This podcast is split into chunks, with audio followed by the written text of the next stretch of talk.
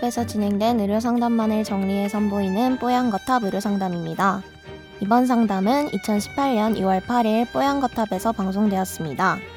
엄지발가락 뼈가 돌출되는 무지외반증에 대해 이야기 나눕니다.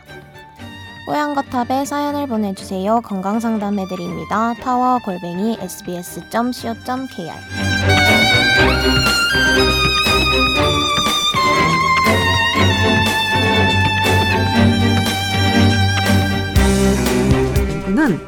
어머니에 대한 질문을 보내주셨는데요. 어머니 연세 73.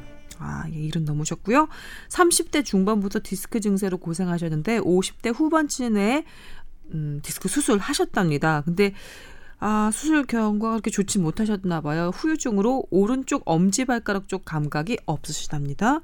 그리고 오른쪽 종아리도 왼쪽에 비해서 어, 근육량이 상대로 적어서 좀 이렇게 가늘어 보인다고 해요. 그 결과 장애 등급까지 받으셨다고 해요. 근데 최근에 보니까 무지 외반증 증상도 나타나셨답니다. 아, 아직은 뭐 일상에 큰 불편함은 없으신 것 같지만 계속 이게 진행되면 안 되겠다고 생각이 들어서 이렇게 사연을 남겨봅니다. 음, 병원 방문 한번 해야 될 것 같은데 어떤 루트로 병원에 가야 할지도 모르겠고 다른 보존적인 치료법은 없을지도 궁금하고 합니다라고 적어주셨어요. 무지외반증이 문제인 거죠? 음, 내용은. 예. 네. 사실은 무지외반증의 사연은 여러 번 올라오긴 했는데 음, 사실은 무지외반증을 뭐 바로 수술하지는 않아요.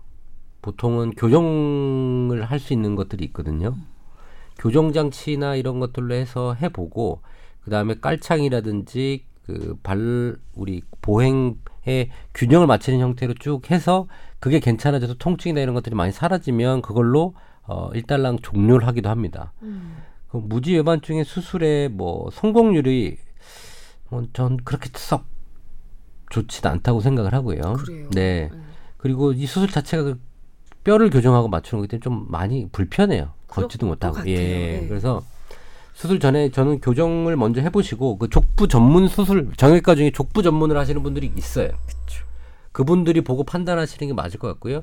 족부만 보는 게 아니라 이게 어, 족부에 그 하중을 주는 골반, 무릎도 봐야 됩니다. 사실은.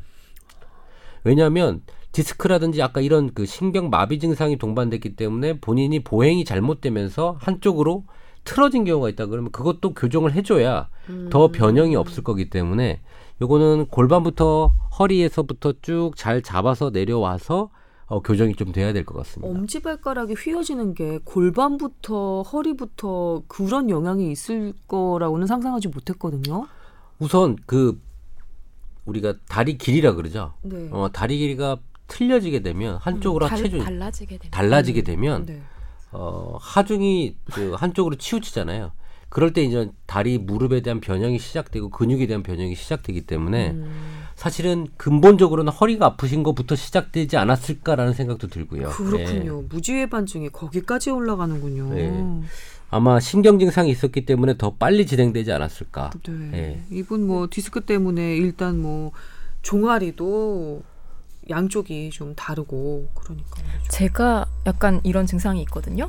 근데 무지외반증이 약간 있어요. 그래요? 근데 저희 어머니가 또 그러세요. 음. 이게 유전인 경우가 많다고 하더라고요. 뭐 제가 뭐 근거까지 확인해 보진 않았는데, 근데 어머니는 조금 심하시긴 한데 편한 신발 신으시면 걷는데 전혀 지장 없으시고 그래서 음. 수술 안 하셨고요. 저도 그냥 그냥 편한 신발 신고 지내고 있거든요. 근데 어. 이게 뭐 저는 제가 더뭐 심해지거나 그러진 않아요? 이게 저 이것도 근거는 없는데 제 느낌상 예전에 하이힐 같은 거 좀 신고 꽉 맞는 신발 같은 거 저- 철없을 때 음. 대학생 시절에 막 없을 때. 그런 거 신으면서 조금 그때 좀 안 좋아진 것 같고요. 최근에 더 나빠지는 것 같진 않더라고요. 그래서 뭐 걷는데 지장이 있어서 활동하는데 뭐 어려움이 있다. 그 정도 수준이 아니라면 굳이 수술 안 하셔도 되지 않을까. 또 어머님 뭐, 뭐 멋내면서 높은 구두 신으실 연세는 아니시잖아요. 네. 그러니까 편안한 신발을 사드리는 게 낫지 않을까. 음. 저는 개인적으로는 그렇게 생각합니다. 남 기자가 다 말하긴 했는데 원인은 크게 선천적인 거랑 후천적인 게 있어요. 음. 그래서 그렇게 각이 과도하게 나오는 그 선천적인 요인이 있고요. 후천적으로도 하일이나 외상 같은 것들이 있을 수 있고요. 그래서 1차 치료가 비수술적인 요법으로 되는 건데 등 안에 신발이 편한 거, 볼이 넓은 거 그런 것들이 중요할 것 같고요. 가죽이 부드러운 것들, 이런 꽉 끼지 않는 것들 중요하고 패드 되는 거 얘기했으니까 아까 맞춤 교정 신발 이런 것도 한번 알아보시는 거 도움 될 것 같고요. 네. 그다음에 교정기 말씀하셨잖아요. 그래서 엄지 발가락과 두 번째, 세 번째 발가락이 이게 겹쳐질 수가 있거든요. 네. 그래서 그렇지 않도록 하는 교정기를 하루 종일 착용하는 것도 있고 밤마다 착용하는 것도 있기 때문에 음. 그런 것도 한번 알아보시고 그 관절 운동 스트레칭 하는 게 있더라고요 무지외반증 그거 한번 유튜브 같은 데서 찾아보시면서 스트레칭도 해보시고 음. 근데 너무 무리하게 이게 각이 휘어진 곳에서 염증이나 아니면은 통증이 발생하는 경우에는 처음에는 항생제나 진통소염제로 치료를 하되 이게 계속 반복적으로 되는 경우에 굳은 살이 너무 아. 심하게 박히는 경우 이런 경우에는 병원에 가서 상담 받으시면서 어느 적절한 시점에서 수술하는 것이 도움이 되는지 어 한번 알아보시는 건 도움이 될 것 같습니다. 네.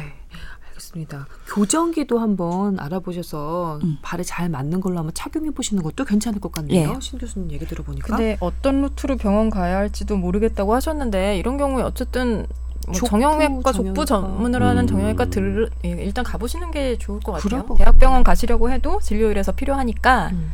일단은 정형외과 전문 병원이나 그런 쪽 가셔서 상담해 보시는 게 좋을 것 같습니다. 예, 맞습니다. 아까 남 기자가 철없을 때 하이힐을 신었다 뭐 이런 표현들이 있었는데 그거는 하이힐을 신으면 철이 없는 아니, 아니, 건가요? 그런 뜻이 어, 아니고요. 왜 그런 표현을 했죠? 어 아니 아니 하이힐에 붙인 게 아니고요. 네. 철없던 시절에 좀 그냥 모양만 보고 음, 기능을 보지 저렴한 않았을 때. 신발도 사신던 철없던 어, 시절 대학생 아, 때. 예. 이 오해를- 의미, 의미 가 이제 확실해지네요. 예. 그럼 하이힐을 신는 하이힐을 신는다고 서럽다고 생각하는 게 아니에요. 예. 네, 너무 뾰족하고 저는 제가 않는. 제일 잘 나가고 제일 아름답고 젊고 건강하던 시절에 하이힐을 신었던 것 같아요. 음, 그러면 하이힐을 철없었지만 아름다웠던 시절인가요? 아니 아니요. 그러니까 완전히 달라요. 하이힐은 하이힐은 그 별개고요. 음. 그 주워 저렴한 담으려고 하지 말아요. 벌써 의미는 다 전달이 됐어.